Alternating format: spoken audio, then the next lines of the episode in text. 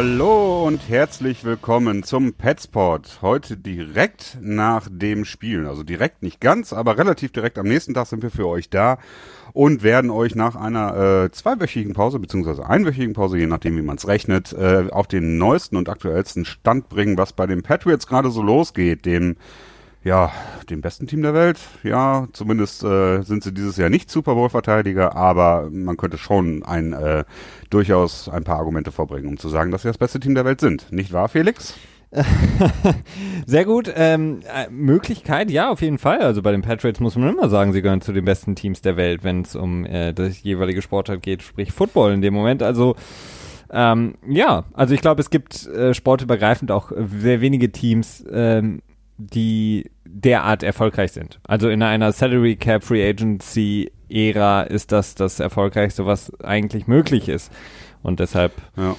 Ja, da hast du recht. Ich meine, wenn ich jetzt überlegen würde, ich meine, Real Madrid könnte man so ein bisschen vom Erfolg gleichsetzen. Ne? Ich meine, die haben ja die Champions League, ich glaube, in den letzten 18 Jahren, wenn man das so mit dem Super Bowl gleichsetzen würde, bestimmt, ich habe jetzt sogar dreimal in Folge gewonnen und dann bestimmt davor auch nochmal, vielleicht dann auch fünf, sechs Mal, ne? Ja, gut, aber ist halt so. Aber das ist auch schwer zu vergleichen, ne? Also ohne Salary Cap, da geht's halt nur, wer die meiste Kohle reinsteckt. Also nicht nur, aber hauptsächlich. Vanilla. Genau, das stimmt. ja, die Patriots haben gestern wieder gespielt und äh, gewonnen. Sie haben das Super Bowl Rematch gewonnen mit 37 zu 20, wobei ich äh, nur mit Vorsicht das Wort äh, Rematch in dem Moment in den Mund nehmen will, weil das ist im Football immer ein bisschen schwierig, wenn man sich überlegt, äh, wie stark die Teams sich alleine von Jahr zu Jahr unterscheiden und dann ist selbst äh, in einem Regular Season Game oder selbst in einem Super Bowl, in einer Super Bowl Wiederholung quasi, die Teams so unterschiedlich, dass man da nicht so wirklich von Rematch sprechen kann. Aber ja, sie haben gestern gegen die Philadelphia Eagles gespielt und äh, mit 37 zu 20 gewonnen. Und äh, die Frage, die sich ja als erstes anschließt, ist, ähm, Meinst du, Lane Johnson war happy gestern?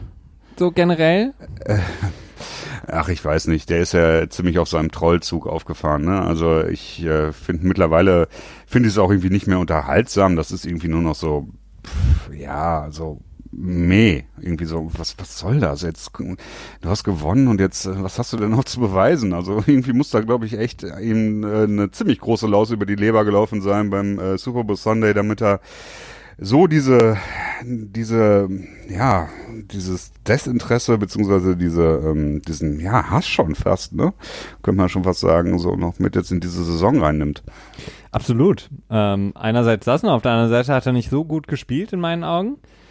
Ähm, wenn wir gleich in die, in die Analyse des Spiels gehen, ja. ähm, da werden wir auf jeden Fall auch über die beiden Lines oder die vier Lines, wenn man so will, sprechen. Ähm, aber nee, das, das war mir auf jeden Fall, ähm, ja, ich will nicht gemein sein, aber so ein bisschen habe ich schon auch drauf geguckt, wie Lane Johnson sich so gibt und ähm, das war ganz interessant zu sehen. Also er hatte offensichtlich mit seinen Teammates dieses Mal nicht so viel Fun, obwohl er eigentlich gesagt hat, in Philadelphia haben sie immer so viel Fun und da ist auch egal, ja, ob stimmt, sie ja. zehn Super Bowls gewinnen oder keinen einzigen, Hauptsache sie haben Fun. Und bei den Patriots ist das ja nicht der Fall. Gestern war es ein bisschen anders, äh, vielleicht auch, weil es ein Heimspiel war, weil die Patriots relativ schnell in Führung lagen. Aber man muss wirklich sagen, äh, das war ähm, ja, ein Abzug und äh, Lane Johnson wirkte nicht so happy heute oder gestern Abend. Ja. Wobei, ähm, lass uns erstmal direkt mit dem Wichtigsten von allem anfangen, was gestern passiert ist. Handshake ähm, mit Nick Foles? Nee. Tom Brady hat einen neuen Helm. ja, das, ja, das also ich habe der, der, sieht aus wie zwölf, oder? Mit dem Helm. Findest du auch? ja, das ist irgendwie, das ist ungewohnt. Also man muss sich da wirklich dran gewohnt, gewöhnen. Tom Brady hat jetzt, äh, ich glaube, 18 Jahre lang denselben Helm getragen. Dasselbe und, Modell, äh, sagen wir mal so. Die, Fairerweise. Ja, ja, stimmt. Den Helm wird er sicherlich gewechselt haben zwischendurch. Da sind bestimmt ein paar Risse mal zwischendurch drin gewesen. Und ähm, jetzt wurde ihm quasi verboten, das, dieses Modell weiter zu benutzen. Ähm, beziehungsweise nicht in diesem Jahr. Ich glaube, er hätte auch das nächste Jahr mit dem alten Helm noch spielen dürfen oder ja. im nächsten Jahr einen neuen haben müssen. Ich bin mir nicht ganz sicher. Er hätte also, noch, er hätte noch spielen dürfen mit dem äh, jetzigen, also mit seinem alten ursprünglichen Helm, mhm. aber ab der übernächsten Saison werden, okay, wird mhm. dieses Modell nicht mehr erlaubt von der NFL. Also nicht nur für Tom Brady, sondern ja. für alle Spieler, die mit dem äh, Riddle, ähm, ich weiß gar nicht mehr, VR irgendwie heißt das Modell. Ah. Das entspricht nicht mehr den äh, Concussion, äh, ja, Standards, äh, deswegen. Auch nicht, wenn man ein Wässerchen dazu trinkt? Es kommt drauf an. Also dann müsstest du schon extrem hydrated sein, äh, damit du den Helm, nein, aber den Helm darfst du nicht mehr tragen. Ja. Deswegen hat er schon in der letzten Woche im Training den mehrfach Genau. aufgesetzt, Mhm. als ich das Bild zum ersten Mal bei Twitter gesehen hatte. Ich glaube jetzt Anfang der dieser Woche hat er ihn äh, getragen. Und jetzt im Spiel gestern, er sieht einfach so zehn Jahre jünger aus. Vielleicht ist das natürlich auch so ein kleiner PR-Move, den er äh, noch mitnimmt, aber ähm, er sieht extrem jung aus, oder? Ja, das stimmt schon. Also es ist wirklich gewöhnungsbedürftig, aber ich vermute mal in äh, drei, vier, fünf, sechs, spätestens sieben, acht Wochen werden wir uns dran gewöhnt haben und das fällt uns gar nicht mehr auf. Ja. Aber äh, gut vor ihm. Also ne, er will ja langlebig sein und äh, Gehirnerschütterungen haben jetzt auch nicht so viel mit ähm, Dehnbarkeit zu tun, dementsprechend nur gut. Er kann sein Gehirn irgendwie dehnen mit Gummibändern. Ja, wer weiß, wer weiß, wer weiß. Wer weiß. äh, Seriosität zurückzubringen.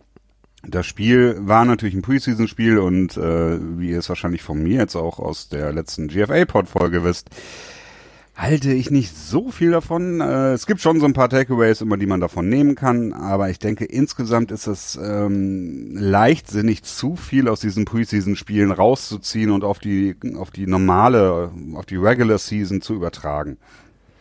Aber Ja. ja, Nee, nee, nee, ich wollte direkt so ein bisschen äh, dir reingrätschen. Ähm, ja. Mit, nicht mit den Schultern voraus, nicht mit dem Kopf natürlich. ähm, und zwar haben schon äh, relativ viele Starter relativ lange im Spiel gespielt. Also das erste Preseason-Game ist so auch häufig bei den Patriots so in der Vergangenheit häufig gewesen, dass eben kaum Starter gespielt haben. So haben wir es ja auch in der letzten Woche gesehen. Und dann das zweite benutzen sie häufig, um die Starter doch deutlich mehr zu spielen. Und dann flacht das wieder so ein bisschen ab in den nächsten Wochen. Ähm, und von daher hat man bei den Patriots ja ähm, zumindest die Starting Offense ähm, relativ lange gesehen. Ähm, Ja, die erste Hälfte, ne? Also das war schon, äh, Genau. Und ähm, die Defense halt mit einigen Wechseln, gerade in der Secondary viel gewechselt, ähm, auch Mhm. ähm, relativ gut besetzt. Gronk hat nicht gespielt auf der Offense-Seite. Hightower, das sind die beiden größten Namen auf der Defense-Seite.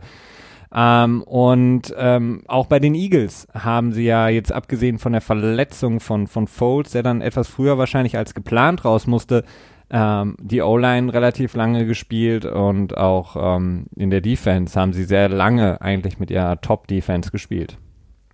ja, wobei man auch direkt da sagen muss, die Tackles wurden ja doch relativ zügig ausgewechselt und die waren dann ja vielleicht, ähm, wenn wir den Übergang hier machen wollen, ähm, zum Pass Rush, der natürlich sehr gut war, aber meines Erachtens waren dafür halt auch die beiden Backup-Tackle von den Philadelphia Eagles zu einem großen Teil äh, für mitverantwortlich. Äh, waren die schon drin bei dem Strip-Sack von Claiborne? Meine ich nicht. Ähm, Doch, ich meine schon. Ja? Mm, Doch, doch, doch. Also ich meine, ähm, ich habe gestern ein bisschen später eingeschaltet. Ich konnte leider nicht so, was heißt leider? Ich äh, konnte gestern nicht so gut sch- einschlafen. Habe mir gedacht, okay, dann äh, nutze ich doch die Gelegenheit und schaue Football. Und dann bin ich dann irgendwie, ich glaube, in Minute 10 oder so, Eingeschlafen? äh, nee, in das Spiel eingestiegen. Hab mich dann quasi wieder aufgemacht, habe den Fernseher angeschmissen. Und ähm, da ist mir aufgefallen, dass Nummer 72 äh, von den Eagles, und zwar ist das Viatra oder so in der Art, oder Viati, äh, ja, aber das ist der Backup für, ähm, äh, Viatiai. genau, nee, das ist der Backup Vaitai. für Peters. Left Tackle, Ja, der, der- ja von der Verletzung auch noch nicht 100% zurück sein Genau, kann. ja. Aber Taylor Hart hat auch durchaus ähm, nicht gut gespielt. Mhm. Ähm, dementsprechend bin ich da so ein bisschen vorsichtig zu sagen, der Pass Rush, ich glaube sieben oder acht, sechs haben die Patriots äh, aneinandergereiht. Dass man da äh, jetzt so denken kann, okay, die Offense kann ein bisschen Pause machen, in der Defense äh, rulen wir alles oder so, das äh, wird eher unwahrscheinlich. Ja, eight, eight Sacks hatten sie, also acht Sacks, ähm, Mhm. inklusive des äh, 54-Yard Fumble Return vom Rookie äh, Bentley, dem Linebacker, der eine sehr gute äh, Figur gemacht hat, mal wieder. Ähm, wollen wir ein bisschen einsteigen ins, äh, ins Spiel selber, Christian? Ja, machen wir. Und zwar uns doch mal direkt anfangen. Ich hatte mir nämlich überlegt, dass wir dann immer, um, ähm, um die Spiele so zu analysieren, dass wir erstmal so ein bisschen äh, unsere guten Spieler oder Coaches, ne, also welche wir gut fanden, welche wir schlecht fanden und welche so eine Spezialkategorie wie zum Beispiel verletzt oder äh, kurios oder so. Ah ja. Und ähm, ja, da schmeiß ich doch mal direkt den Ball zu. Wollen wir mit was Guten oder Schlechten anfangen? Ja, natürlich immer mit was Schlechtem zuerst. Ah, okay, in Ordnung. Ja, dann sag doch mal so den ersten Spieler, Coach, Ereignis oder was auch immer, was du jetzt äh, eher negativ äh, fandest.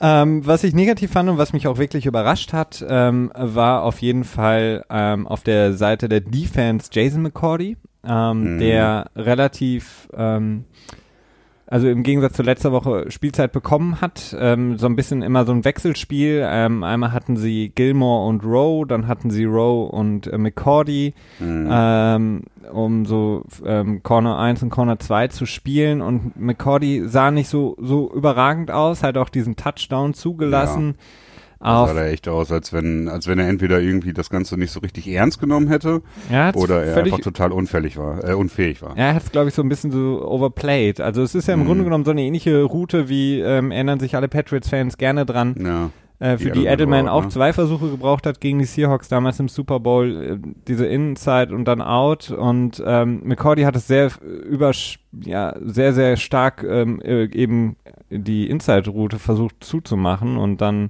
war völlig blank hinten in der Endzone. Mhm. Also das war für einen Veteran Receiver, den man jetzt geholt hat als hoffnungsvollen Back, Malcolm Butler Nachfolger, nicht gut, muss man wirklich sagen. Ähm, auch etwas, wo man jetzt nicht unbedingt sagen kann, okay, das ist jetzt Preseason und das ist jetzt äh, irgendwie äh, noch fehlendes äh, Wissen der Defense oder hat das die, äh, die Schemata, die sie spielen und laufen und nicht so ganz in verinnerlicht, aber das ist so ein, in meinen Augen so ein ähm, Move, der so einem Veteran nicht passieren darf, weil ähm, mhm. der Philly Receiver war jetzt nicht unbedingt ähm, ja, um ein paar Zentimeter frei, sondern der stand da wirklich Muttersehen alleine auf einmal. Ja, ja. Das war so das eine auf der Defense-Seite, was mir nicht gefallen hat. Äh, und auf Moment, der, jetzt bin ich dran. Ach so, ich dachte, ich mache erst komplett. Ja, ja. Ach, nee, nee, nee, hast nee, ein striktes Regiment. Äh. Ja, ja, ich habe mir, ich hab mir, ich hab mir ein Konzept zurechtgelegt. Das muss eingehalten werden. Ach so, ja.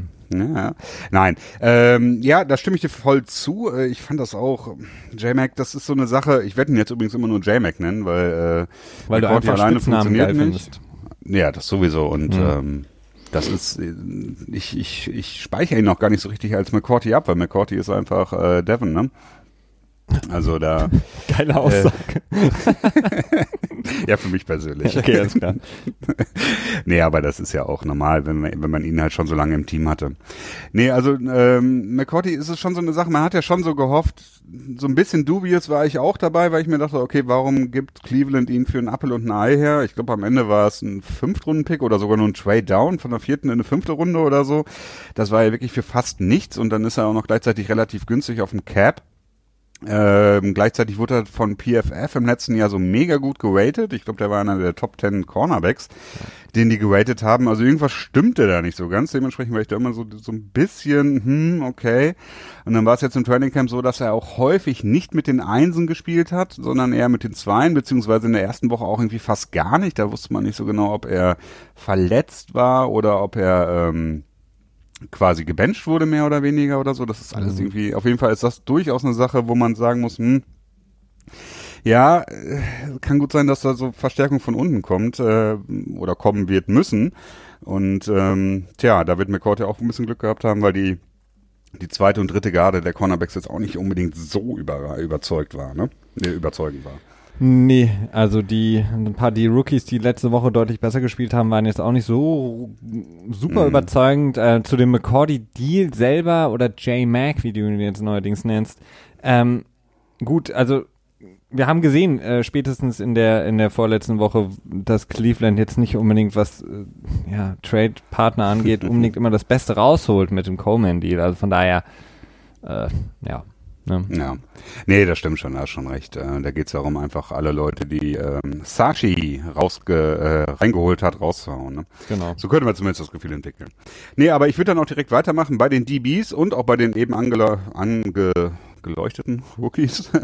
ähm, und zwar Corson hat mich nun wirklich nicht überzeugt. Also äh, hat ein paar Penalties verursacht, einmal in der Endzone und äh, wurde echt ja, relativ konstant geschlagen. Ähm, muss man auch dazu sagen, als Siebtrunden-Pick ist das jetzt auch nicht so eine Sache, die einen unbedingt äh, überraschen sollte. Ne? Das ist so eine Sache, gut, okay, das macht er halt. Ähm, ähnlich JC Jackson im, in der zweiten Hälfte, der ja doch auch so ein bisschen mein Herz so ein bisschen erobert hat, äh, war jetzt auch nicht so ganz überzeugend. Und ähm, Jamal Wills, ja, okay, der äh, hat mich dann sogar zwischendurch ein bisschen aufgeregt. Die beiden undrafted Rookie Free Agents. Also insofern äh, ist da J-Mac wieder wohl eine Spur sicher, weil die Konkurrenz so ein bisschen fehlt. Ja, ich glaube auch. Moment ich glaube auch generell ist er relativ, relativ sicher noch. Ähm, ähm, die Rookies haben halt natürlich einfach, ähm, glaube ich, sehr viel Licht und Schatten. Das ist auch normal mhm. ja. für sie, ähm, gerade auf ähm, einer extrem schwierigen Position ähm, für einen Rookie in die Liga zu kommen als Corner und dann spielst du einfach relativ schnell gegen Receiver, die du so im College einfach auch nicht siehst ähm, die laufen Konzepte, die du so nicht gesehen hast. Also das ist, glaube ich, mhm. schwieriger, wenn du da reinkommst, als wenn du jetzt ähm, so ein ähm, harter Hitting Linebacker bist, der im Grunde genommen nur für den Run Support aufs Spiel kommt. Ähm, aber ähm, ja, McCordy muss sich auf jeden Fall so ein bisschen anstrengen, das, das auf jeden Fall, weil, ähm, wie gesagt, ich bin einfach nicht zufrieden mit Eric Rowe, auch wenn er gestern nicht unbedingt schlecht gespielt hat äh, von den Corner, äh, ist ganz gut aufgefallen, da der Pass-Breakup auf äh, Mike Williams zum Beispiel war sehr schön, aber ähm, ich bin einfach nicht zufrieden mit Rowe, ähm, weil mich das ja. in den letzten Jahren einfach nicht überzeugt hat und ähm, wir kennen die Row Experience und sie ist ähm, nicht unbedingt schön. Ja, also genau. Vor allem ist sie unkonstant. Also sie ist manchmal schön und manchmal furchtbar. Er lässt sich sehr viel hoffen äh, und ja. das Kartenhaus bricht relativ schnell wieder zusammen. Genau, ja. Hast du denn noch was Schlechtes? Ähm, was Schlechtes, äh, zählen da auch Verletzungen schon rein oder darf ich das noch nicht sagen? Nein, Verletzungen, oh. Verletzungen sind für, äh, für später. Okay, wenn ich dann was anderes Schlechtes habe, ist so ein bisschen ähm, das äh, in der, auf der Seite der Offense. Ähm, jetzt, ich konzentriere mich mal ein bisschen mehr auf die äh, Offense, die, die Brady gelaufen ist in der ersten Halbzeit, weil ähm, abgesehen ja, davon, ja. dass man mal wieder gesehen hat, wie unglaublich riesig der Unterschied ist von Brady zu Brian Hoyer. oh ja. Oh, äh, ja. Das sind ja wirklich, das sind fünf Welten. Ähm, deswegen müssen wir uns hier auf Brady äh, konzentrieren. Ich glaube, das ähm, findet auch keiner schlimm, der uns zuhört. Aber es ist ja auch völlig klar, dass das unter, dass da Welten zwischen liegen, weil Brady ist bei Madden 99 gewertet und Brian Hoyer 69. Also ja, klar. Da, mu da, muss der Unterschied auch Ja, logisch, sein. das stimmt. Nee, was mich ähm, äh, gestört hat, ähm, war da auf jeden Fall äh, Philipp Dorset, den man noch nicht hat einbinden können, mhm. so wirklich. Da habe ich so ein bisschen noch Bedenken, wie man ihn wirklich, wie man wirklich seine Stärken ausnutzen kann, nämlich die Schnelligkeit. Da gibt es momentan nicht so viel. Und damit verbunden einfach, dass ähm, ja, der, der Deep Ball von den Patriots ist nicht da und das macht mir ein bisschen Sorgen, weil über eine ganze Saison hin ähm, ist das einfach zu wenig ähm, und da werden sich gute Defenses mit drei, vier, fünf Wochen ähm, Videos ähm, in, in, von mhm. den Patriots sehr, sehr gut drauf einstellen können, auf dieses Dink und Dank von den Pats.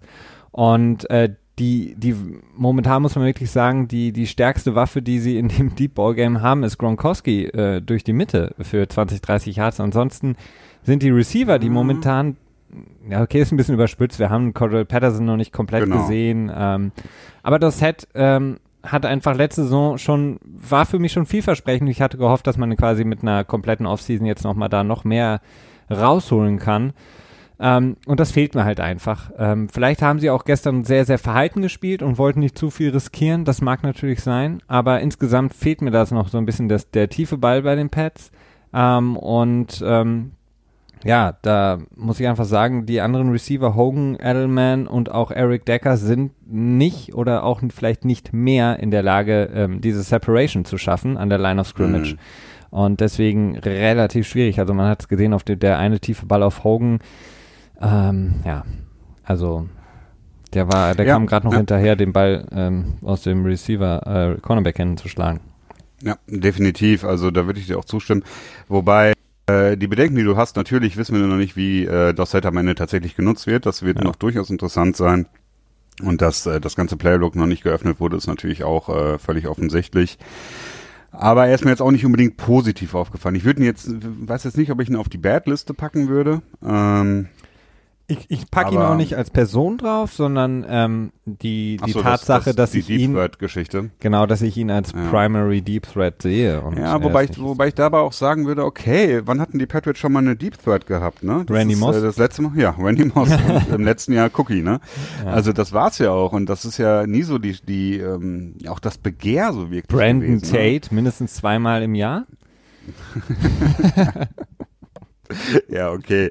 Nein, also das ist so eine Sache, wenn es wieder zurück zu diesem Dinken Dank geht, äh, Dank geht, dann bin ich jetzt auch nicht so, ähm, tja, so enttäuscht im Vorfeld, im Nachfeld vielleicht, werden wir sehen. Aber im Vorfeld denke ich schon, okay, das ist in Ordnung und ähm, Bevor ich jetzt zu Cordero Patterson komme, den ich auf meine Goodlist packe, ähm, würde ich nämlich noch mal eine, meinen letzten, meine letzte Bad, ähm, ja, meinen letzten Bad Pick quasi in, ins Feld werfen. Und ähm, das wäre Demarius Travers, der mich auch letzte Woche schon, naja, der ist mir echt häufig negativ aufgefallen. Jetzt muss man auch dazu sagen, ja gut, okay, na, junger Dude, was willst du da jetzt ähm, großartig sauer drauf sein? Ähm, aber ich glaube nicht, dass er einen Platz äh, im Team haben wird. Nee, das glaube ich auch nicht.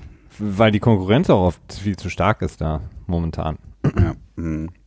äh, war der nicht sogar letztes Jahr noch auf dem, im, bei den Patriots schon in, auf der NFI oder so? Ich meine, dass der im letzten Jahr ähm, quasi. Das kann meine, gut sein, ja. Gehabt.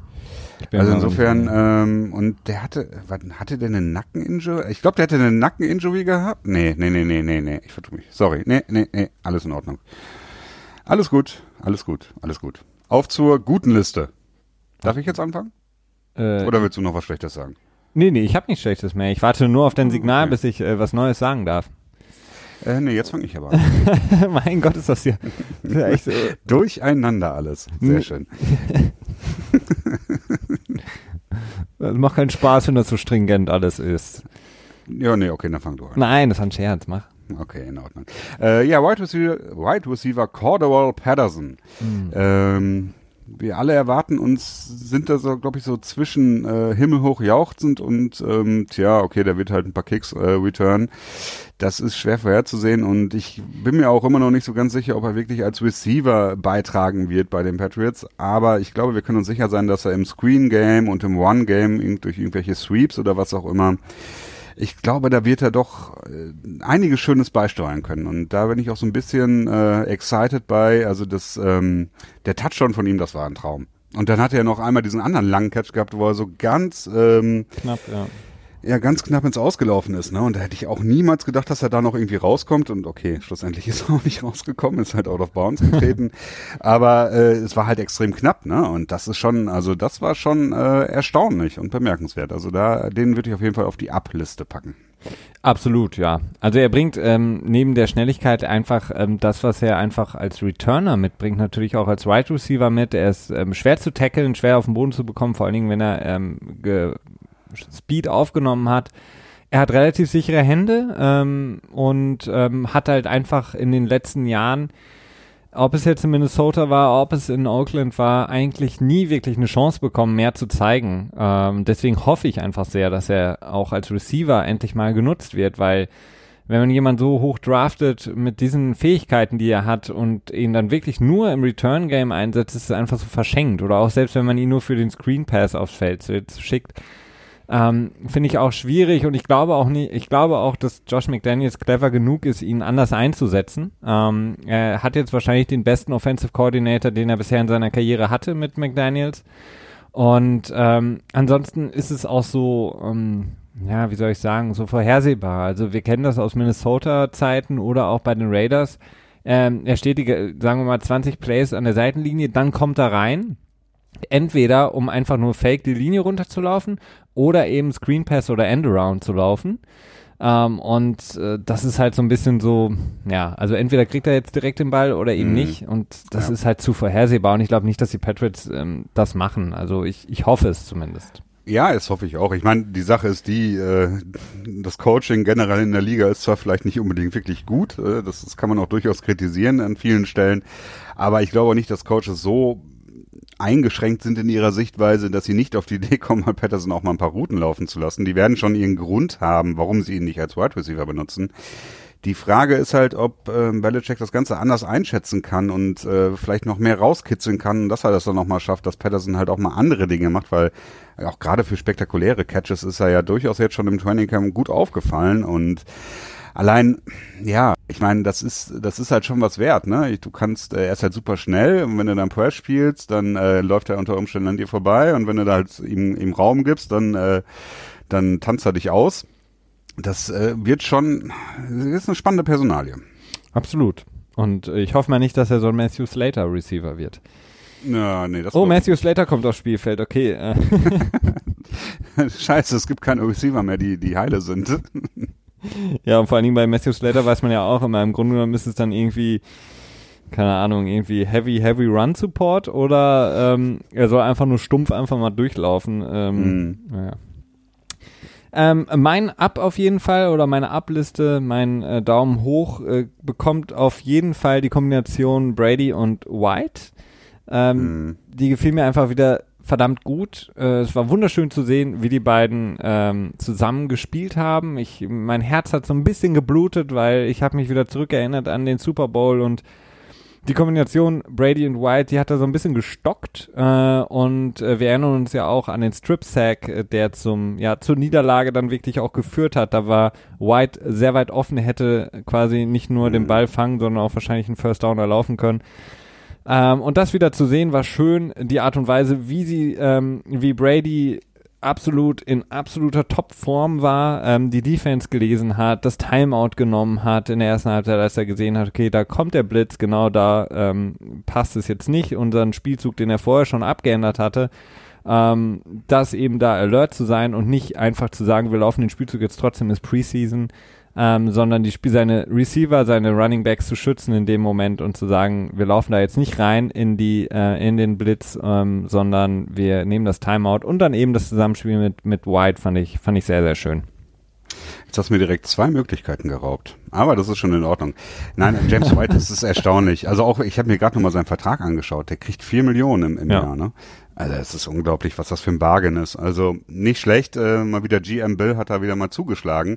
Äh, James White absolut ab, auch von mir, definitiv. Ähm, sowohl Rushing in, äh, in vier Versuchen hat er 31 Yards gerusht, 7,8 Yards Average. Das ist äh, durchaus in Ordnung. Natürlich ist da ein langer Lauf bei gewesen, aber okay. James White ist ja auch nicht primär Rusher, sondern eher der Satellite Back, der Receiver und ähm, auch im Receiving. Das ist einfach schön. Die, das Screen Game ist, ähm, tja, das lief rund einfach, kann man nicht anders sagen. Ja. Und ähm, das ist etwas, was, was im letzten Jahr manchmal so ein bisschen gehapert hat, das Screen Game. Äh, was ich da vielleicht, vielleicht auch also als sneaky positive auf die Liste packen könnte, wäre dann vielleicht Trent Brown, der ähm, ja, der ja nie so richtig ernst genommen wurde, spätestens seitdem, ähm, ja, das ist wäre Quatsch, also Isaiah Wynn wurde ja vor ihm gedraftet, bevor er getradet wurde, aber eigentlich hatten ja alle so die ganze Zeit gedacht, Isaiah Wynn wird auf die äh, Left-Tackle-Position gehen, und Trent Bourne macht da seinen Job echt gut. Und auch gerade dieses, ähm, das Laufspiel, was ihm ja immer so ein bisschen unterstellt wurde, dass er super in der Pass-Coverage ist oder im Pass-Blocking ist. Aber so ein bisschen, so zum einen ihm der Motor fehlt, der nicht so ganz so motiviert ist. Und zum mhm. anderen ähm, dass er im Laufspiel nicht so gut ist. Also er hat auf jeden Fall im Screen Game, ist er mir ein, zwei Mal durchaus positiv aufgefallen. Ähm, ja, also das ist schon eine Sache, die mich äh, zufrieden macht irgendwie und äh, vor allen Dingen auch positiv in die Zukunft schauen lässt. Absolut, ja. Also die O-Line generell hat schön gespielt. Man muss ja auch wirklich sagen, ähm, und auch das, ähm, was ich vorhin äh, zu Beginn angesprochen hatte, ähm, sind dagegen eine der besten D-Lines, die wir nicht nur in der letzten Saison hatten, sondern auch in der kommenden Saison sehen werden, ähm, angetreten. Und dafür haben sie wirklich einen sehr, sehr guten Job gemacht. Äh, wenn ich mir angucke, da war Fletcher Cox drin, da war Michael Bennett drin. Also das war schon sehr, sehr stark. Das ist ähm, eine der besten Units, auf die du im Football momentan treffen kannst. Und ähm, dafür haben die einen sehr, sehr guten Job gemacht. Ja, das finde ich auch eben ganz anders, als es die O-Line von Philly gemacht hat, weil das war nee, ja, die hat also noch Claiborne. Ach ja, okay, jetzt, jetzt greife ich dir quasi gerade vor, indem ich Claiborne als positiv nochmal rausziehe. Eher zufällig. Ähm, ja, war ein super Auftritt, ne? Äh, kann man nicht anders sagen. Schön, richtig viel Pressure gemacht. Auch erstaunlich, dass er nicht, äh, nicht die ganze Zeit drauf war, sondern häufig erst beim Third Down gekommen ist. Was uns sicherlich auch so ein bisschen Anzeichen dafür ist, dass die, äh, die Tiefe an der Defensive End Position relativ gut ist dieses Jahr. Ne? Wir haben Dietrich Weiss und ähm, Derek Rivers, die jetzt beide im zweiten Jahr sind, beziehungsweise auch gesund sind und dementsprechend ähm, hat man vielleicht auch die Möglichkeit, dass man Claiborne tatsächlich nur als ähm, obvious Pass-Down-Rusher benutzen kann und das ist schon, ähm, tja, ein gewisser Luxus, ne? Absolut, also die, ähm, die, die Line äh, ist generell ja extrem stark, ne? Also mm. du kannst dir, du kannst ja in, auf der Defensive Tackle Position, wenn sie eben 4-3 spielen, kannst du dir aussuchen, spielst du Malcolm Brown, ähm, spielst du Lawrence Guy oder Danny Shelton. Das sind mhm. verdammt mm. drei sehr, sehr gute äh, Defensive Tackle, sehr athletische Defensive Tackle auch, ähm, die dem, ähm, die Pass rushen können, aber in erster Linie sehr, sehr stark gegen den Lauf sind. Und dann hast du eben die Ends, die du gerade angesprochen hattest, die Jungen, da hast du Claiborne mit drin. Dann kannst du für Third Down auch äh, dann für die Mitte Adam Butler bringen, der auch gestern wieder gut gespielt hat und ähm, nochmal auch von der, von der Mitte aus sehr, sehr viel Druck auf den Quarterback erzeugen kann. Also äh, in meinen Augen die Tiefe der Defensive Line und das Potenzial war schon sehr, sehr lange Zeit nicht mehr so. Also wenn du dich an Saisons erinnerst, Christian, ja wo irgendwie dann noch Andre Carter gesigned wurde und man irgendwie gehofft hat, dass der gefühlt 45, der Leichnam von Carter, der 45-Jährige dann noch irgendwie ähm, vier Sacks in der Saison produziert hat und er dann irgendwie auf einmal Sackleader war. Das sind ganz andere Zeiten jetzt und das ist Definitiv. auf jeden Fall sehr, sehr schön. Ja, wahrscheinlich auch wieder nur so ein bisschen kurzfristig, befürchte ich mal. Also zumindest äh, Malcolm Brown ist ja jetzt in seinem letzten Jahr ja. und Wobei er jetzt auch noch nicht so viel gezeigt hat in der Liga, dass er viel Geld wird verlangen können in der Free Agency im nächsten Jahr, aber ist immer so ein bisschen fraglich, ob äh, GM Bill quasi Bock hat, so viel Geld dann nochmal an die Positionen zu geben, weil er ja auch schon dieses First One Pedigree hat und das ist ja auch in der Free Agency immer wertvoll. Aber ja, das ist eine gute Sache. Ja. Äh, bist du dran oder bin ich dran? Keine Ahnung, du fährst doch hier den Karren. Ja, keine Ahnung. Dann, ähm, nee, ich glaube, du bist dran. Ich okay, habe doch gerade Claiborne gesagt und äh, ja, dann, dann, dann nehme ich doch Bentley, Joan Bentley, äh, ja. Fünftrunden-Pick, ähm, führt momentan, auch wenn wir Preseason-Stats jetzt nicht zu sehr beleuchten sollten, äh, die ähm, Tackle-Liste an. Also er hat die meisten Tackles im Team. Ähm, er hatte gestern diesen 54-Yard Fumble Recovery von dem Strip Sack von Adrian Claiborne. Ähm, er hat, und das habe ich schon, glaube ich, beim Draft gesagt, ähm, für mich auch ein bisschen mehr Potenzial als der vor ihm gedraftete Christian mhm. Sam. Ähm, spielt ihn auf jeden Fall so ein bisschen an die Wand momentan, muss man sagen. Er ähm, besticht wirklich durch seine Athletik, ähm, da sein Tackling und vor allen Dingen eben auch die Möglichkeit, dass er, und das haben wir uns ja beide schon so häufig gewünscht, Christian, ähm, auch covern kann. Er kann jetzt nicht ja. für drei, vier Sekunden ähm, wirklich covern, ähm, aber er kann auf jeden Fall ähm, äh, mal den zweiten Tight End oder auch den Running Back aus dem Backfield kann er covern und das ist einfach sehr, sehr wichtig, weil du sonst eben mit jemandem wie Landon Roberts einfach immer oh, ja. relativ blank stehst und das ist sehr, sehr schön zu sehen, dass da wirklich ein bisschen mehr Speed in die äh, Linebacker-Position gekommen ist. Ja, definitiv. Also die Athletik, die ähm, Bentley an den Start bringt, ist äh, schon ein bisschen überraschend. Das hätte man im Vorfeld nicht so gedacht, weil man ihn ja auch eher so als diesen klassischen Thumper irgendwie so äh, eingestuft hätte, als der Typ, der einfach Downhill rennt und versucht nur irgendwas zu, äh, zu tackeln oder zu hitten. Das ist schon sehr, sehr positiv. Ähm, und dass er halt echt eben covern kann, ja, es, ist, es lässt wirklich hoffen. Äh, die Frage ist halt, wie, wie wird sich das in der Regular Season zeigen? Bin aber noch so ein bisschen vorsichtig, weil gerade diese Coverage-Linebacker, die ja, so richtig gibt's die halt nicht, ne? Also es gibt halt immer nur so so einen Kompromiss, sag ich mal, dabei. So ein, äh, Coverage Linebacker, das äh, ist halt auch einfach schwierig, ne? Aber ja, äh, ja definitiv denn, du heißt, auch auf meine Goodlist packen. Es sei denn, du heißt Luke Kuechly. Ja, aber auch der hat jetzt auch nicht, hat jetzt, der kann es halt auch nicht mit einem äh, Gronk oder wie auch immer aufnehmen, so ohne weiteres, ne? Ja. Ähm, und das wäre halt das, was, also sagen wir so, das, das Konzept eines Coverage Linebackers ist, glaube ich, auch einfach äh, unrealistisch. So würde ich es jetzt immer sagen. Ja, okay. Äh, in Ordnung. Ähm, noch was Gutes oder sollen wir das erstmal dabei belassen? Ach, soweit habe ich die guten Punkte abgearbeitet. Ich will vielleicht noch eben kurz reinschmeißen, dass es, ähm, dass es gut war. Jules, der war irgendwie immer wieder noch äh, feisty, wie er es irgendwie immer ist, immer so ein bisschen giftig, aktiv am Start und hat jetzt nicht überragend gespielt, aber gut gespielt. Ja. Das ist jetzt aber nicht unbedingt was, was man großartig herausheben müsste. Ähm, Tom Brady hast du ja eben schon angedeutet, könnte man aber vielleicht noch mal extra machen. Es ist schön, dass er nicht rostig geworden ist, dass er voll am Start ist. Mit und, 41 äh, Jahren spielt er besser als jemals zuvor. Ja, mit 41 Jahren, da fängt Wir können ja mal reinhören, was Bill Belichick gesagt hat zum, zu ja. dieser Woche oder zu dieser ja. Woche, zu diesem Spiel. Ähm, gefragt, direkt nach dem Spiel, als er mal wieder Vintage äh, sich noch kurz vor der äh, Pressekonferenz die Ärmel und den Kragen abgeschnitten hatte und dann äh, in seiner klassischen Art und Weise über ähm, das gestrige Spiel dann gesprochen hat. Uh, well, thought um, you know, I thought our guys came out and, and played really competitively tonight. Um, you know, we got off to a good start. Uh, we were able to play from ahead, and um, you know, made some plays in all three phases of the game. Uh, we still a lot of a lot of work to do. We had a long way to go, but um, know, like the energy we played with, and, and we had some good productive plays. Uh, so we'll we'll try to build on that this week, and um, you know, keep trying to string some days together. Uh, we'll go on the road this week against Carolina, so that'll be a good good challenge, good opportunity for us. Um, but just another step in our preparations uh, for the the season and uh, opening day. So hopefully we can just keep keep making progress. And, uh, thought we had a good week this week. It's good to see it finish off with you know a good competitive performance tonight against a good football team.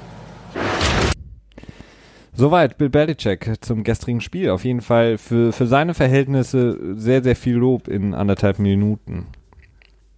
Ja, ähm, Bill Belichick, der sagt ja auch immer nur das, was er sagen will, egal was er gefragt wird.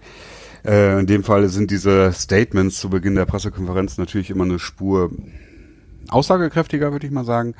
Ähm, aber er hat ja auch einen Grund dazu gehabt. Ja, auf jeden Fall. Also es war wirklich, ähm, wie gesagt, also die die first, die ersten Units, die gegeneinander auf dem Feld standen, da hat man wirklich ähm, ich will jetzt nicht, weil es Preseason ist, sagen, irgendwie großartig äh, großen Klassenunterschied gesehen, aber es war halt einfach, was die Preparation angeht, was offensichtlich den Status äh, des Teams angeht, hat man da einen großen Unterschied gesehen, weil die Eagles ähm, waren nicht ready. Äh, sie sahen für mich auch nicht irgendwie frisch aus. Sie sahen nicht ähm, fit aus. Nick Foles war auch vor seiner Verletzung sehr, sehr unsicher, sehr unpräzise ähm, mhm. und die Patriots eben vom ersten Moment an, als wäre es irgendwie ein Regular Season Game, extrem präzise. Ja. ja, deswegen muss man auch diese ganze Performance des, der Defensive Backs, die ja abgesehen von Crosson und ähm, äh, J-Mac und ähm, ja, also muss man so ein bisschen vorsichtig betrachten, äh, aber generell waren dann die Defensive Backs schon ganz okay, äh, aber halt eben auch, weil Foles relativ mies gespielt hat. Ähm, das darf man nicht vergessen. Übrigens, äh, Zutfeld, der Quarterback der Eagles, wusstest du das, dass er der Bruder ist von ähm, dem ehemaligen Tight End Zutfeld der Patriots, der in 2013 oder wann das war, so für so riesig viel Aufregung gesorgt hat Als im Training Camp, weil er ja, genau, als Baby Gronk, genau, das war die Geschichte.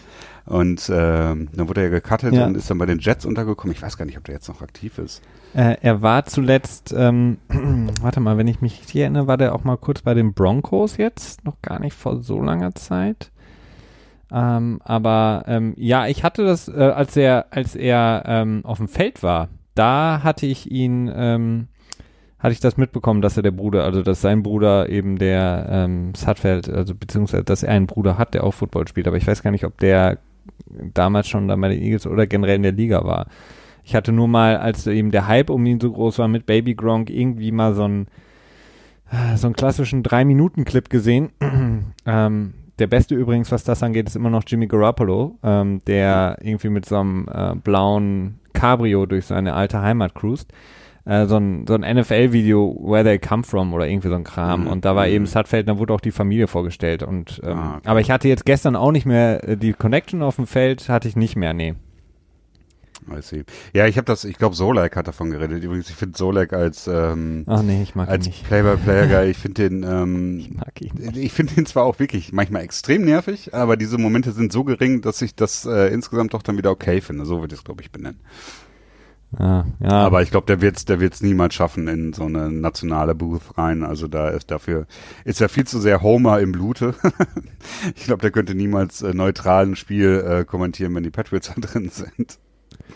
Äh, Mea culpa, ich habe fast falsch, ich habe was äh, ein bisschen Quatsch geredet. Zattfeld war doch nicht bei den bei den äh, Broncos. Ich habe ihn glaube ich verwechselt mit Darby. Ähm, ah, ja. Sutfeld wurde ähm, am 3. September 2016 von den Jets entlassen. Und seitdem hm, okay. ist er, ähm, keine Ahnung, bei Walmart, ich weiß es nicht. Ja, oder arbeitet im Core Wash. Er öffnet, äh, eröffnet wahrscheinlich äh, Waschstraßen oder so und sagt, ich bin ehemaliger NFL-Profi und kriegt dafür irgendwie 1000 Dollar Check oder so. Ja, okay. Ähm, ja, dann bleibt uns als erstmal eigentlich nur noch die äh, Injuries über, ne? Und da gibt's ja doch eine sehr, äh, ja, recht frische Nachricht noch, aber auch eine sehr frustrierende.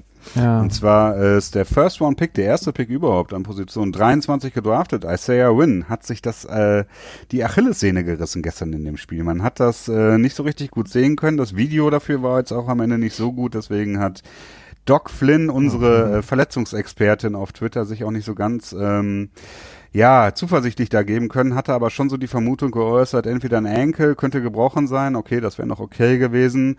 Zweite Einschätzung war dann äh, gerissenes, äh, gerissene Ach Achillessehne.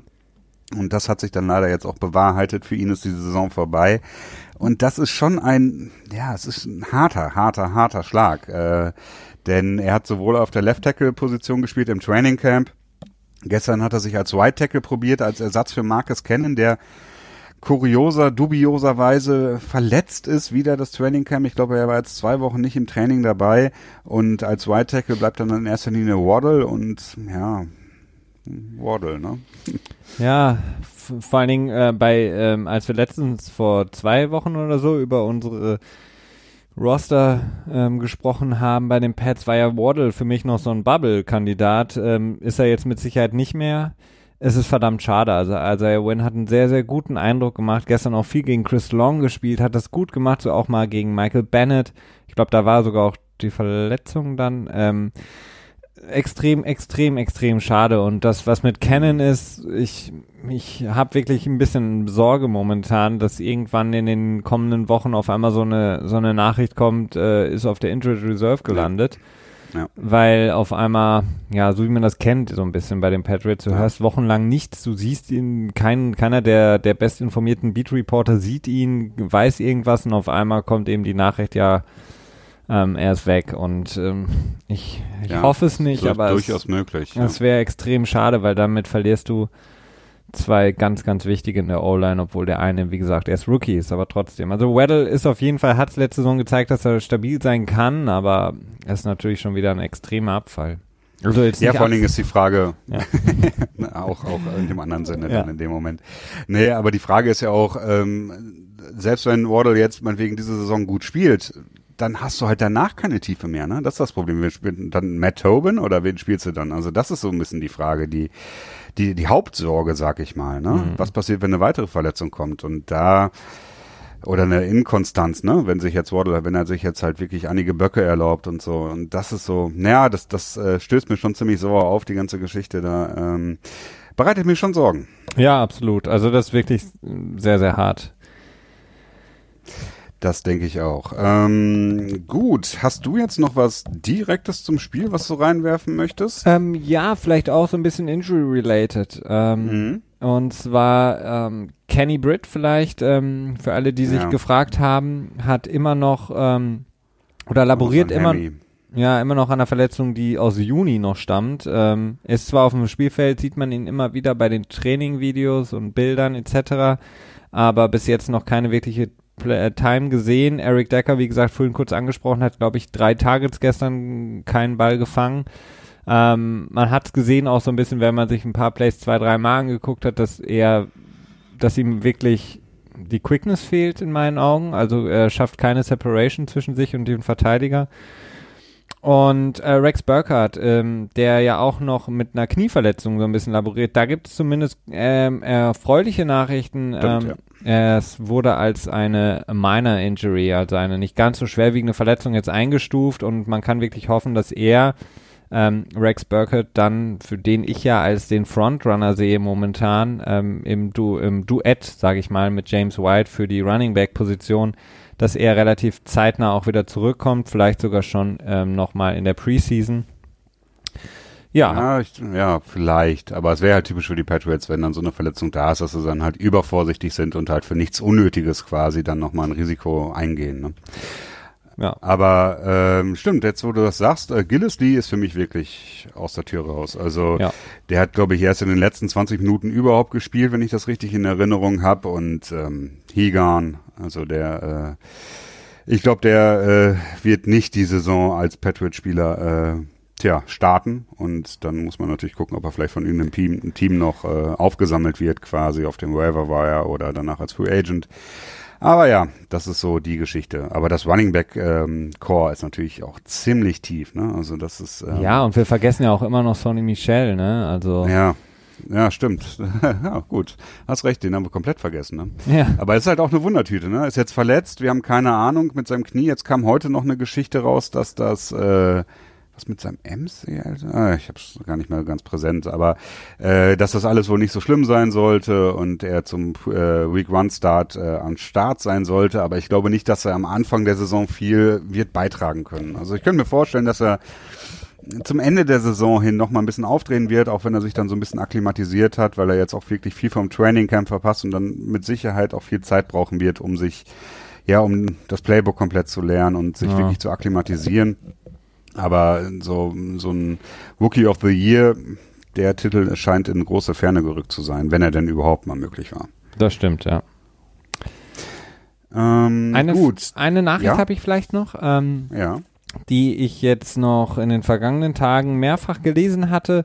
Und zwar, die Patriots sind momentan in Gesprächen mit Chris Hogan, beziehungsweise Ach ja, seinem mhm. ähm, ähm, Agenten, äh, den äh, Agenten von Chris Hogan, ähm, der ja in einem Final Year of his Deal ist, also in einem Contract Year. Und ähm, genau, Hogan, der jetzt mittlerweile 30 ist, ähm, da wollen die Patriots schon ihn gerne vielleicht nochmal für eine Saison, für zwei Saisons dann halten. Momentan sehen die Gespräche ganz gut aus. Man hat natürlich den Klassiker, wie es bei jeder Verhandlung ist, ob das jetzt irgendwie außerhalb des Sports ist oder im Sport, ist immer das Gleiche. Beide Seiten kommen erstmal mit relativ auseinanderliegenden ähm, Verhandlungspositionen an den Tisch und dann nähert man sich irgendwann an. Ich könnte mir aber gut vorstellen, dass er ein relativ team-friendly Deal mit vielen Incentives annehmen wird, einfach um äh, vielleicht noch die restlichen Jahre seiner Karriere in, in New England verbringen zu können, ähnlich wie Amendola das in den letzten Jahren gemacht hat, denn viel werden die Patriots ihm sicherlich nicht geben, auch wenn er relativ wichtig momentan ist fürs Team. Ja, er hat aber auch echt nicht viel verdient, ne? das muss man auch dazu sagen. Er hat jetzt äh, bei den Patriots äh, drei Jahresvertrag für knapp 12 Millionen. Das ist äh, nicht wirklich viel. Ähm, ich weiß aber auch nicht, ob er, also er würde in der Free Agency wahrscheinlich schon mehr verdienen, ne? weil er auch einfach präsent ist und auch einen grö größeren Namen dadurch bekommt. Aber ich weiß auch nicht, ob er unbedingt viel mehr wert ist. Und die Frage ist halt auch einfach, ob die Patriots überhaupt nochmal bereit sind, vier Millionen im Jahr für ihn zu bezahlen oder ob die ihm sagen, so ja, so zwei Millionen und zwei Millionen in Incentives und Genau, sowas glaube ich weiß. auch. Ja. Genau. Ja, das ist durchaus nochmal ein Thema. Ein anderes Thema, was wieder so ein bisschen so eher das Thema Boulevard war. Äh, Tom Brady hat endlich, endlich, endlich, wir haben ja ewig lang drauf gewartet, die Hand von Nick Foles geschüttelt nach dem Spiel. Ja, ich, ich, ich, ich habe das, ähm, hattest du das beim Super Bowl mitbekommen eigentlich? Ich habe das erst Nein. viel später gehört. Ja. Und dann habe ich diese Ich hab Story auch auch, schon ja. längst wieder abgehakt. Und gestern kam es dann natürlich wieder auf und ich dachte mir so, ach ja, meine Ja. Fresse, ernsthaft? Genau das. Also das ist halt auch wieder so eine Geschichte gewesen. Die Patriots machen halt gute News und äh, bringen viele Klicks ein und dementsprechend sucht man da Geschichten bei raus. Wobei halt auch, das hat halt irgendjemand geschrieben und irgendjemand kam halt auf die Idee und relativ zügig kam danach auch Berichte, dass Brady ungefähr mit fünf, sechs, sieben, acht Spielern von den Eagles gequatscht hat oder so nach dem, nachdem das Spiel vorbei ist und er einfach Nick Foles nicht gefunden hat offensichtlich. Aber es wird dann direkt daraus so eine Unsportlichkeitsgeschichte gemacht, um halt den, äh, den überfeinen Patriots und überfeinen Tom Brady wieder so ein bisschen zu melken, sag ich mal. Ne? genau. Und deswegen sind wir ja hier, um das Ganze wieder gerade zu rücken. Genau, und ins Verhältnis zu, ähm, zu, zu packen, ne? Zu setzen. Äh, zusetzen, hast recht. Stimmt, das ist nochmal deutlich besser. Ähm, ja, was haben wir denn sonst noch? Du hast gerade mit Chris, über Chris Hogan geredet, das ist in Ordnung. Äh, ja, Rob Gronkowski, das Interview, das ich bei äh, Twitter auch gepostet hatte, Ja. das er gemacht hat, das war schon, ähm, schon interessant, ne? Also, äh, ich hatte das irgendwie nicht so gedacht, dass er auch weiterhin so fiskalitäre Disziplin hat. Ist das richtig? Ich, ich habe den, den, den Ausdruck noch nie gehört, aber ich würde ihn, wenn dann Fiskale äh, Stimmt, Fiskale, ja. nennen. Aber Fiskal ist auch falsch, weil Fiskal ist, glaube ich, alles, was den Staatsfinanzen betrifft. Und monetäre Disziplin wäre es dann, genau. Genau, ja. Ja, also ich meine, dieses, diese, diese Story, dass er eben von Endorsement-Deals lebt und alles spart und im Grunde genommen nichts Teures kauft, außer seinem Kumpel mal eine goldene Kette oder so. Ähm, Nee, sich selber. Oder sich selber, genau. Ähm, das ist ja jetzt nicht, nicht wirklich überraschend, ne? Und man, er hat ja, macht ja auch, muss man halt auch dazu sagen, er ist sich auch für nicht zu schade. Also ob das jetzt Waschmittel ist oder irgendwie irgendein Getränkehersteller oder irgendein anderer Schmodder, der macht halt auch jede, jede Werbung mit, weil er eben Mhm. sie, wirklich seine Marke hat im Grunde genommen keine, kein, ähm, ja, ich will jetzt nicht sagen kein Niveau, aber hat halt kein, ist, ja, ist jetzt Kein halt. Anspruch. Ja, genau. So vielleicht, um das mal so ein bisschen äh, netter zu formulieren. Ähm, okay, was ich noch so als kleines News-Item hätte, wäre, dass äh, Cornerback äh, beschaut Wieland äh, für, tja, für ein Gespräch und ein Workout, weiß ich nicht, aber auf jeden Fall als Free Agent ähm, für die Cornerback-Position bei den Patriots vorstellig wurde. Äh, die Jets scheinen wohl auch noch gleichzeitig interessiert zu sein. Ähm, ist schon nicht uninteressant, auch so eine Spur kurios, dass er immer noch Free Agent ist, weil er hat ja einen relativ dicken äh, Deal angeboten bekommen in der Free Agency. Allerdings ist ihn dann, äh, hat er eine Fußverletzung gehabt, ne, die er dann irgendwie aus ja, ich weiß nicht, eigener Dummheit will ich jetzt nicht sagen, aber die sich dann so äh, unangenehm entwickelt hatte. Ja. Also ich habe das ja schon mal spaßeshalber gesagt, auch wenn es nicht so nett ist, über eine Verletzung von jemand anderen zu sprechen, aber ich hatte so gesagt, er ist in die ähm, aufgerissene Dose von Duran Harmon, der die weggeworfen hatte, reingetreten. also er hatte auf jeden Fall eine Fußverletzung, die er hatte sich außerhalb der USA zugezogen, ähm, das Ganze wohl ein bisschen verschleppt, nicht wirklich äh, sich drum gekümmert. Ähm, und dann ist das Ganze entzündet und diese entzündete Wunde hat ihn ähm, wohl dann auch relativ äh, schwach werden lassen, also ein Immunsystem Mhm. extrem angegriffen, also wirklich dann den kompletten Körper angegriffen und das hat dazu geführt, dass er eben bei den Carolina Panthers, wenn ich das jetzt richtig in Erinnerung hatte, diesen relativ großen Deal relativ früh zu ähm, Beginn der Free Agency als einer der ja neben Butler wichtigeren ähm, Cornerbacks auf dem Free Agent Markt einfach dann nicht bekommen hat, weil er eben den Medizincheck nicht bestanden hat. Hm. Ja, es ist schon so ein bisschen komisch, dass er immer noch kein Team gefunden hat. Ne? Vielleicht hat er auch einfach ähnliche Vorstellungen, dass er einen ähnlichen Vertrag haben will und sich noch nicht damit abgefunden, dass er jetzt äh, mit einem Einjahresvertrag wird leben müssen, um sich nochmal neu unter Beweis zu stellen und nochmal frisch in die Free Agency reinzustarten, weil die meisten Teams halt ihre Pläne abgeschlossen haben. Ne? Ja, klar. Auf jeden Fall hat man gelesen, dass die Patriots wohl ähm, darüber nachdenken und äh, nach diesem Preseason-Spiel nochmal auf ihn zukommen wollen und dann vielleicht eine finale Entscheidung treffen wollen. Hm, Wir werden es sehen. Würde auf jeden Fall, wenn er jetzt, sagen wir mal, er ist wieder bei 100 Prozent, wovon er jetzt mal ausgehen müsste, ähm, auf jeden Fall sehr interessant, was die Cornerback-Position dann angeht, weil Breland von ja. seiner ähm, Statistik her, von seinem Können her, was er gezeigt hat in Washington, wäre auf jeden Fall ein Kandidat, wenn alles gut läuft für ihn, für die Nummer zwei im Depth-Chart. Und Mhm. das wäre natürlich dann sehr interessant. Wir haben auch ähm, mal wieder nicht gesprochen über ähm, ähm, Dawson, äh, den Ja. Second-Round-Pick. Mhm. Auch er ist noch bei den Patriots, ne? Das darf man nicht vergessen. Und dann wird schon, wird schon echt ko sehr kompetitiv da. Ja. ja, aber er ist halt irgendwie auch verletzt und hat noch nicht viel gezeigt. Also das ist auch so eine Sache. Äh, ich habe so ein bisschen Sorge, dass er sich in die ewig lange Liste der Cornerbacks aus der zweiten Runde einreiht. Oh nein, nicht äh, die. Das tiefe Loch. Das tiefe schwarze Loch, das ist irgendwo in Ja. Foxborough so ein großes Loch, da steht so eine 2 drauf. Cornerback, Runde 2. Vielleicht ist das auch der Deal, den Bill Belichick mit dem Teufel gemacht hat, dass er irgendwie alle drei Jahre einen Cornerback in der zweiten Runde draften muss, der, äh, der quasi direkt ins äh, Fegefeuer geschmissen wird oder so. So wie, äh, wie hieß noch unser Fa Freund ähm, aus der zweiten Runde? Der mit dem schönen Namen. Cyrus Jones? Nee, der war ja. Ähm, Äh, nicht Tavon Wilson, aber aus demselben Jahr, der? Ja, nee, ich glaube, oder ein Jahr davor. Ach, wie hieß er denn noch? Ah, ich komme nicht mehr drauf. Sterling Moore? Nee, Ah, jetzt haben wir alle fra Nee, nee, der- fraghaften Corner. der ist, der ist, hat bei den Patriots super ausgesehen zu Beginn und dann, ich glaube, auch eine Verletzung, dann kam er nie wieder. Der Second Round Pick. Wurde nie Wenn wieder bisschen- gesehen. Ist auch Wenn nichts du ein mehr. bisschen Ja. filibusterst, dann google ich das eben raus. Filibusterst? Mhm. ja, auf jeden Fall ähm, würde es natürlich, wenn Breland käme, auf jeden Fall sehr, sehr interessant werden auf dem Cornermarkt für die Patriots. Ah, was ich noch interessant finde, ähm, oder was ich momentan noch nicht so ganz verstehe, ist, ähm, dass man mit äh, Russ Idoling? Russ Idoling, ja, ja. absolut.